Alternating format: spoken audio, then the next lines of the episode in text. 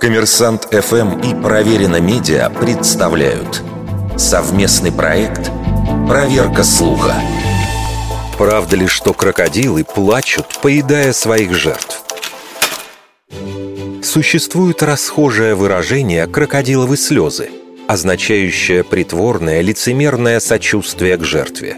Этот фразеологизм настолько распространен, что его дословные аналоги есть во многих европейских языках.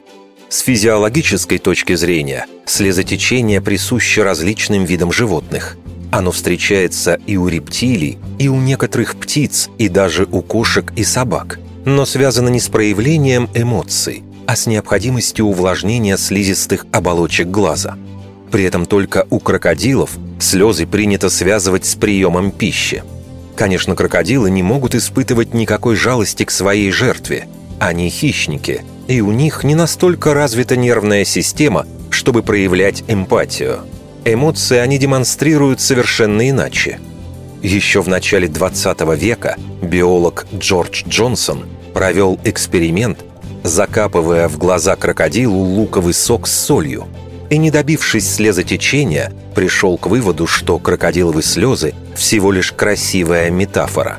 Однако более поздние исследования показали, что из глаз крокодилов, аллигаторов и их сородичей действительно может выделяться жидкость, схожая со слезами. Но связано это не с выражением эмоций, а с особенностью выведения солей из организма – у многих присмыкающихся развились специальные железы, которые помогают почкам избавляться от излишков соли. Расположены эти железы возле глаз, и появляются солевые слезы именно во время еды, поскольку при пережевывании железы сжимаются и жидкость вытекает наружу.